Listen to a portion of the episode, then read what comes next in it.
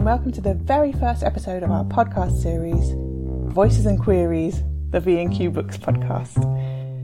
I'm Katy Derbyshire, I'm the publisher at V&Q Books. We've made it our task to bring you remarkable writing from Germany, mainly translated from German, but also from other languages spoken here. And here, by the way, is Berlin in my case, where I'm speaking via Zoom with Selim Özdoğan and Ayça Türkoğlu. Hello! Hello. Hello. Where are you two?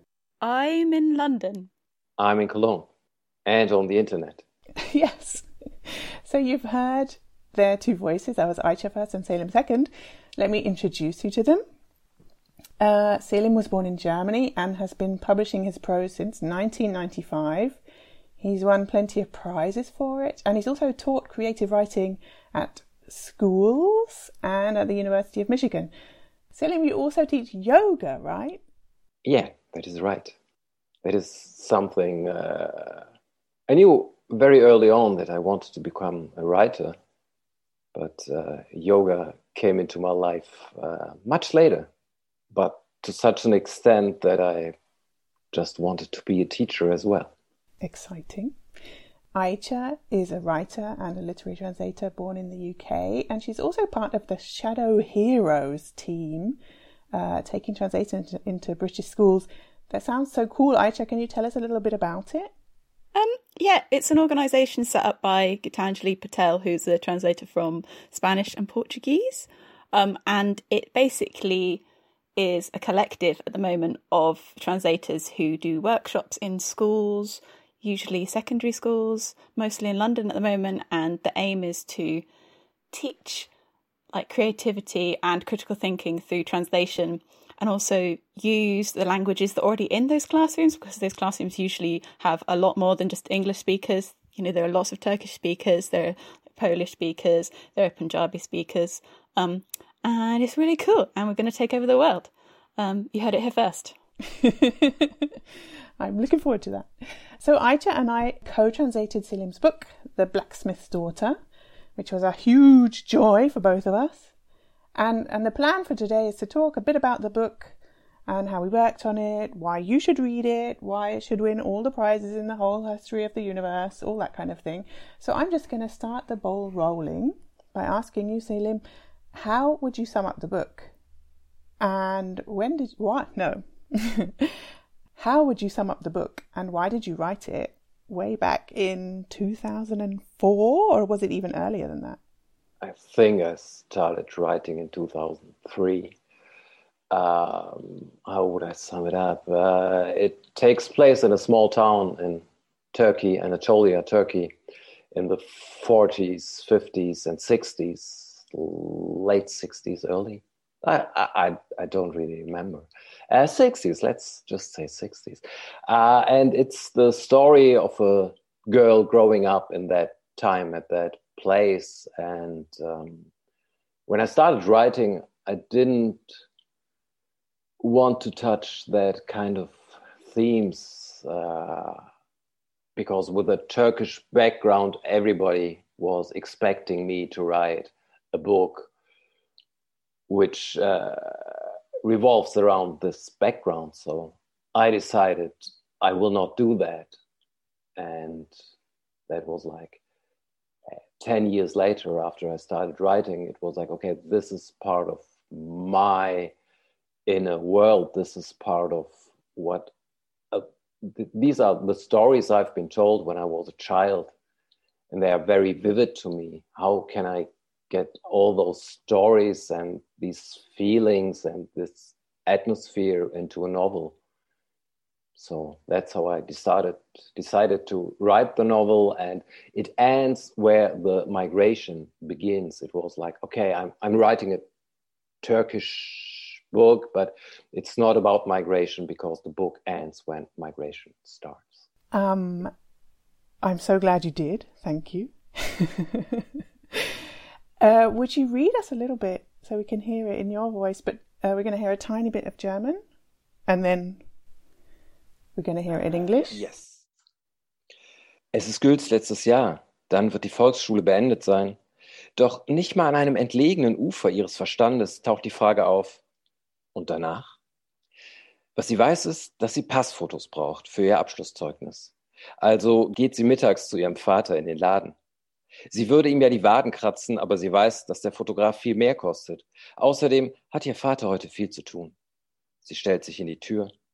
Kurz dreht der Vater ihr den Kopf zu. Hm. So, I read it for the first time today. And I was moved, which is a nice feeling. And then I, I was like, okay, this sounds terrible. I have to rehearse over and over again. So that's where I'm at now. It's Gül's final year. Then she'll be done with primary school. But not even on some far flung shore of her mind does she entertain the question and then what? What she does know is that she needs official photos for her leaving certificate. So she goes to her father at the forge one afternoon. She'd be happy to scratch his calves for him, but she knows that photographs cost a lot more. Plus, her father has lots to do today. She stands quietly in the doorway. Her father turns to her briefly. What do you want?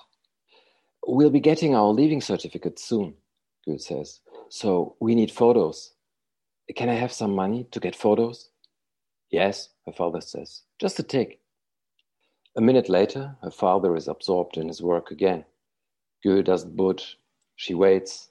Five minutes, six, seven, ten. A quarter of an hour. He doesn't want to give me the money, she thinks.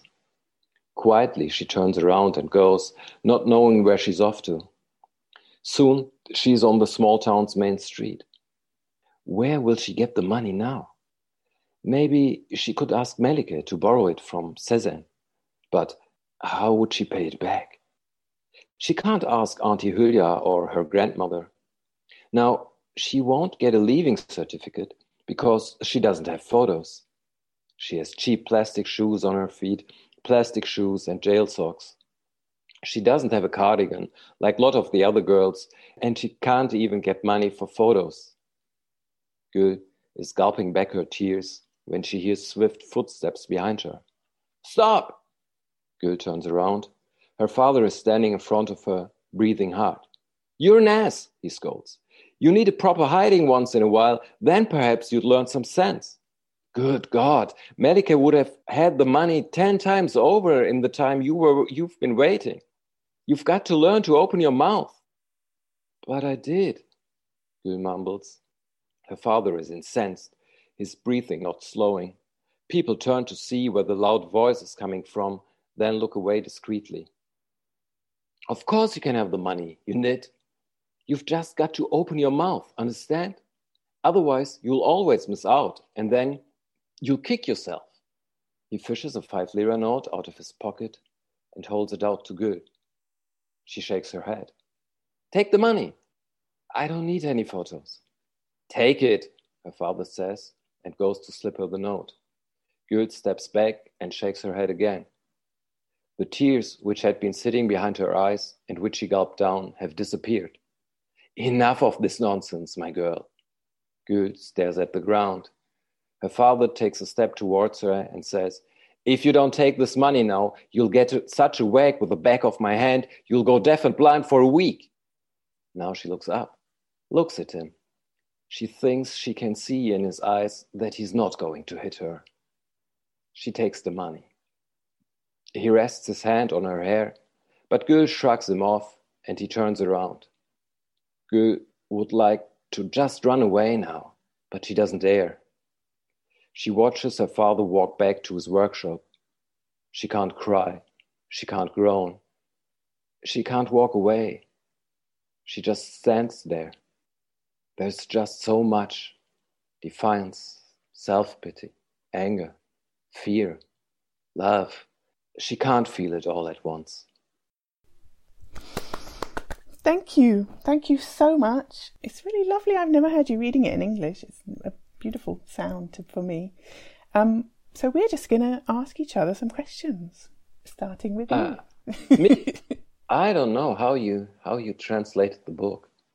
I I once uh, heard Clara Drechsler and Harald Hellmann, who were translating, I think, Irvine Welsh from English into German, and they said they just tore the book apart. And she translated the first half, and he translated the second half, and then they put it somehow all together. But uh, as far as I know, that's not the way you two worked. Right. We didn't. How did we divide it up, Ayça? It's hard to explain. Um, how did we do it? Well, it was you did it, Katy.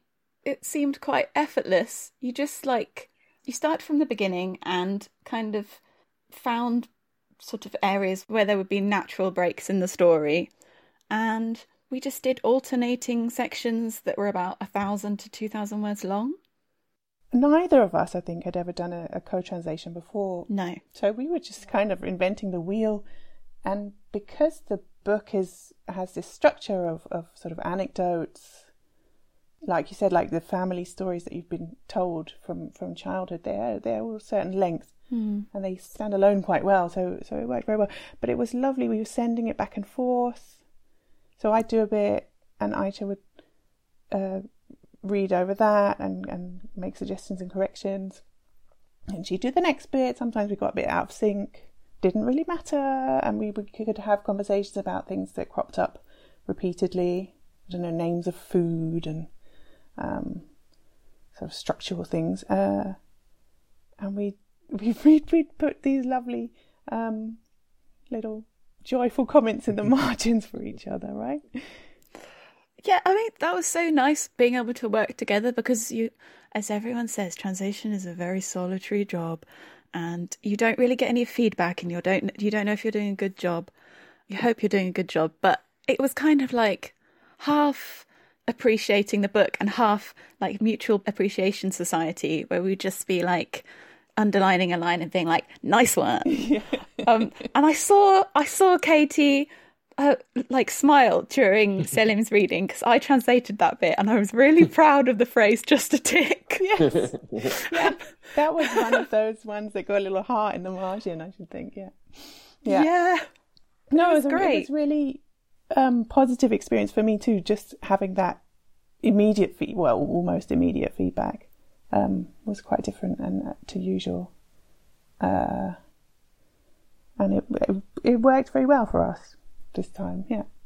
Shall we um read a little bit? Before before you start reading, Yeah, Selim say something. uh, no, because uh, it's very nice for me, and uh, I haven't read the whole book, but I will. Uh, it has been translated into Dutch, which I can't read, and it has been translated into Turkish, and uh, it was a joyful experience reading it, because it's not like it's not what I have done, but it's absolutely my taste. So I'm just moved by the book, and it's like, uh, well, it doesn't feel like I wrote it, but um, But you did. yes, but Yes. um, when I read the German text, it's like, okay, I put a lot of work in that. So I see the work, and when I read the translation, I can see just the bare emotion, and I'm like, wow, this moves me. Oh, that's lovely. We're like the invisible menders of the literary world here. Let's give you a little taste in mine and Ayça's voices. Okay. I think you have to start, Ayça, right? Uh, I do, don't I? Shall I start now? Yes. Okay.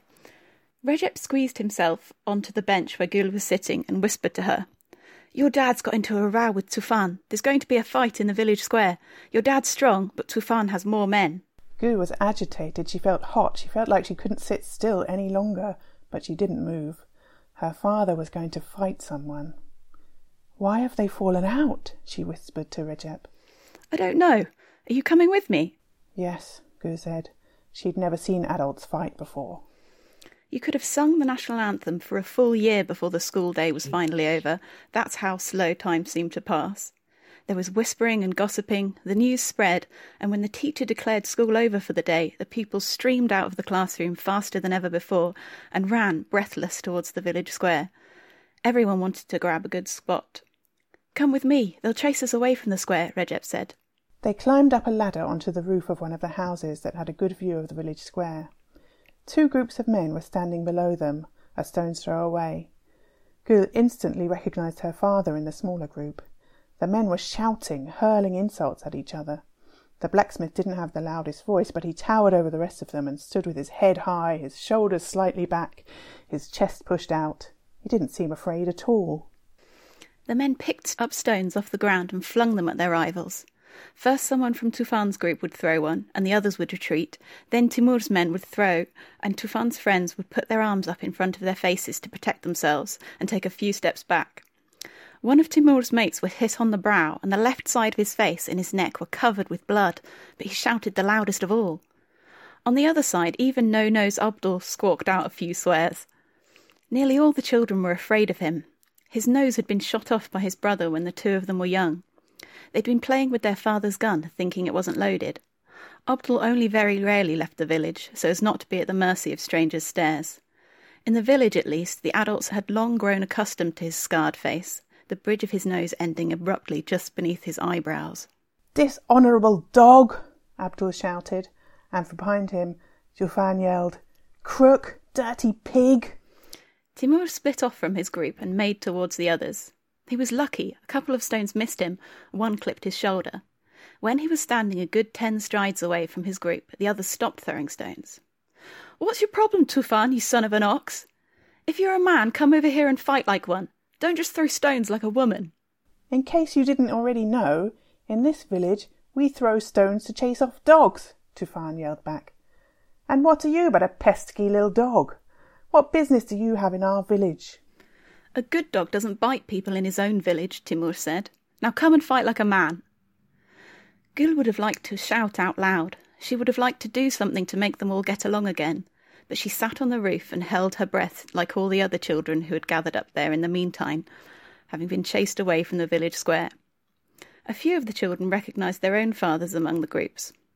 Recep wished he had a father who could be standing there too, or at least a brother old enough, but he just had four older sisters and a mother. Tufans took a few steps forward, not as energetically as Timur had, then turned around to look at his men. Now there were perhaps fifteen strides between Timur and Tufan, the first upright and proud, the other a little shorter, his shoulders sunken. You ripped me off, Tufan said. You robbed me blind. I'll tell you again. I want my cut. Cut? We agreed on a price for the beans. You got it. We shook on it, and now you want to go back on your word. You conned me. It was far too little. I gave you a good price, and you agreed to it. You owe me double. Fuck you. Come and fight me. Timur took another two steps towards Tufan, who was clearly willing himself to stay standing. And suddenly a stone hit Timur in the middle of his forehead. Nobody saw who'd thrown it because they had all been mesmerized by the sight of the two rivals. Timur hesitated only briefly, wiped a hand over his brow, and then ran at Tufan. But Tufan turned and ran to his men, who were now all flinging stones at Timur to keep him away. Once he'd been hit a few times, the blacksmith stopped and walked back, slowly. When he was far enough away, he turned around again. You cowards! Can't even fight like men! If I get hold of any of you, I'll use you to plug the hole you crawled out of. He yelled the air out of his lungs, and a single trickle of blood ran between his eyebrows and then down the left side of his nose, disappearing into his thick blonde moustache. We're going, he said. Tufan had run away. The matter was closed.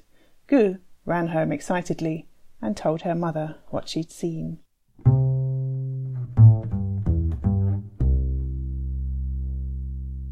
Right, so we start again. Uh, Ayça, you got a question. I do, and it's for Katy. So you've been championing this book for well over a decade, and I'm pretty sure I've heard you describe it as the book you most wanted to translate. Literally everywhere on the internet, I have seen that. Um, so, what was it that drove your love of the book and you know kept you going through that decade?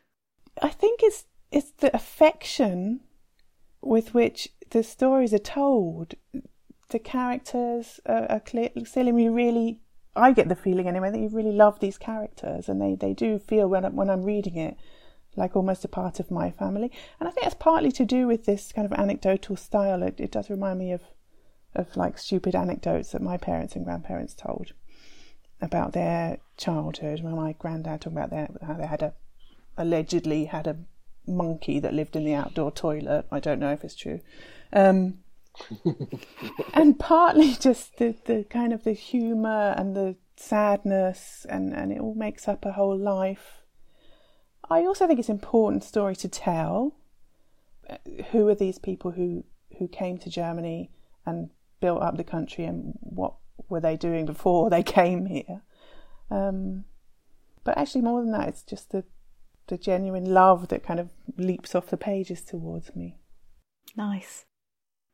On that note as well, um, that's the same thing that I really love about it. That that those kind of family stories are like I feel like that's a really universal thing. Everybody has those family stories and there's that kind of mythology in every family. Like you're reading those things and in my family it was like oh, Dawson went to the graveyard and he killed a snake, and the next day he died of a heart attack. And I was terrified for like a year after hearing that story. And so the book really helped me process that trauma. um, just wanted to get that anecdote in because it's so bad. Shall I ask Selim his question? Yes. Um, so, Selim, I read once on Katy's blog Love German Books, all one word, that um, the writer Deniz Utlu congratulated you on maintaining your integrity and avoiding becoming Minister for Turks or professional Turkish representative, which is what I describe myself as. Um, so, in that vein, I wanted to ask two questions. One, if the position of Minister for Turks is still available, can I apply? And two, um, how do you feel about The Blacksmith's Daughter, which you said yourself was a book you said you weren't going to write, being the first book that introduces you to an English language audience? Are they going to get the wrong idea? Are they going to get the right idea? Does it matter? Uh, it doesn't matter. Not at all. Because I don't know what the wrong and what the right idea about me and my writing would be. So that was the easy part. Uh, yes, you still can apply, but I don't think. Um, well, the Germans decide. The majority decides which person will be the minister of the Turks. It's not. It's a question of power, and there can only be one chosen, and that's that's my point of view. It will be one uh, who the Germans want to be this representative. They wouldn't choose a person like me. But why? Because uh, it has to be your main field of interest to be Turkish in a way. And for me, it's not. But it's nice uh, because this is the first, I think this is the first novel I wrote which uh, speaks to a broader audience. The books I wrote before that were mainly for younger people, let's say just younger people. And this might work for a broader audience. So I'm quite happy that it is this book. Same.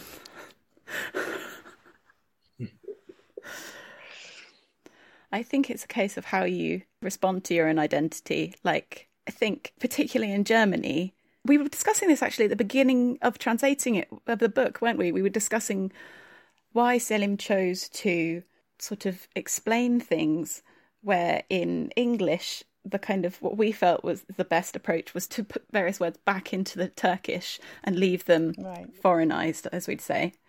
Um, and I think, yeah, I think it's about the fact that obviously Germany had a much bigger wave of migration from Turkey than the UK did, and the UK had like predominantly Kurdish and Turkish Cypriot people. Um, and so Germany has a more established idea of what the Turks are, an established stereotype, whereas we don't have that. Um, and so there's less of that to react against for me, the professional representative of the Turks in the UK, mm-hmm. ambassador to the Turks, um, than there is in Germany, where I can understand it's kind of like please leave me alone. I want to do something other than talk about Erdogan when I'm not interested in him at all. yes, that's my two pennies. Thank you. But I, th- I mean, I think um, it, to some extent it's a privilege to be able to define our own identity and one that we should take for ourselves, you know. When we talk about uh, my idea of identity is uh, something else then. When we say identity, we usually talk about some cultural thing. And to me, it's not what forms your character, what what is about your good sides and your flaws. It's it's not a cultural thing. Culture is just the layer on top of your identity. And the other thing is, um, you have the most. That's my uh, point of view again. Uh, you have the most prejudices against the biggest minorities. It doesn't matter which place, but if you're the biggest minority, you face all these prejudices. And if you're from a smaller minority, people don't have that biases against your group. So uh, it might be easier to be Turkish in the UK in a way. I'll report back. Yeah. So the book, The Blacksmith's Daughter, is part one of a series which we're calling the Anatolian Blues trilogy, kind of inspired by the way you've talked about it, Selim, in the past. And also by the there's a lot of music in it. And I, I know you tried to find specific songs that feature in the book for the for our translation. What? How did that go for you? Well, it went badly, Katy. I didn't. I didn't find any songs, but I think Selim has said that he a lot of the time he was making the songs up. But I felt like obviously the language is very familiar, like the kind of ideas that are mentioned in Turkish songs of a certain period and love songs and things things about the purity of your heart and your reflection, stuff like that. I did try at certain points translating the German into Turkish and then looking that up. That didn't work. so instead, when there were certain things like the songs, I decided to translate them into Turkish roughly and then see how I responded to them emotionally. because I felt like the Turkish probably would like just affect me in a different way, which it did. And for more, please buy the book. um, Selim, where did these songs come from off the top of your head? Well, it's quite a long time ago that I wrote the book. So uh, when when you asked me, um, I was like, uh, well, there will be some original songs. But then when I looked it up, it was like, okay, I made this one up, and I made this one up, and I made these lyrics up. But uh, in a way, I didn't, because uh, they're just representatives of songs in a way. It's all about destiny and love gone wrong and uh, the whole world being a foreign place where you can't find any joy and you have to leave anyway. Uh, I was quite surprised to um, for the project I'm working on right now, I read the Dede Korkut tales, which are the first Turkish text from, uh, I don't know, the 10th century or something like that. And there we have this Dede Korkut figure who uh, sings all these tales. And most of these tales of heroes, and now he's dead and nobody knows his name, and all he's achieved is gone. So, this kind of, uh, let's call it world view, dates back to these ages. So, there is a long tradition of, uh, let's call it Anatolian blues. Oh. So I just want to say thank you so, so much to Selim and Ayça for our conversation about the book, The Blacksmith's Daughter, and to our producer, Susan Stone, for recording and editing and producing. Plus, a big thank you to Andy Sire for our theme tune. Look out for more podcasts in future on our website, vq-books.eu, and wherever you get your podcasts. Do check us out on Twitter, Instagram, and Facebook if you're so inclined. VQ Books is our handle because you can't do an ampersand on social media. Thank you very much, and thanks for tuning in.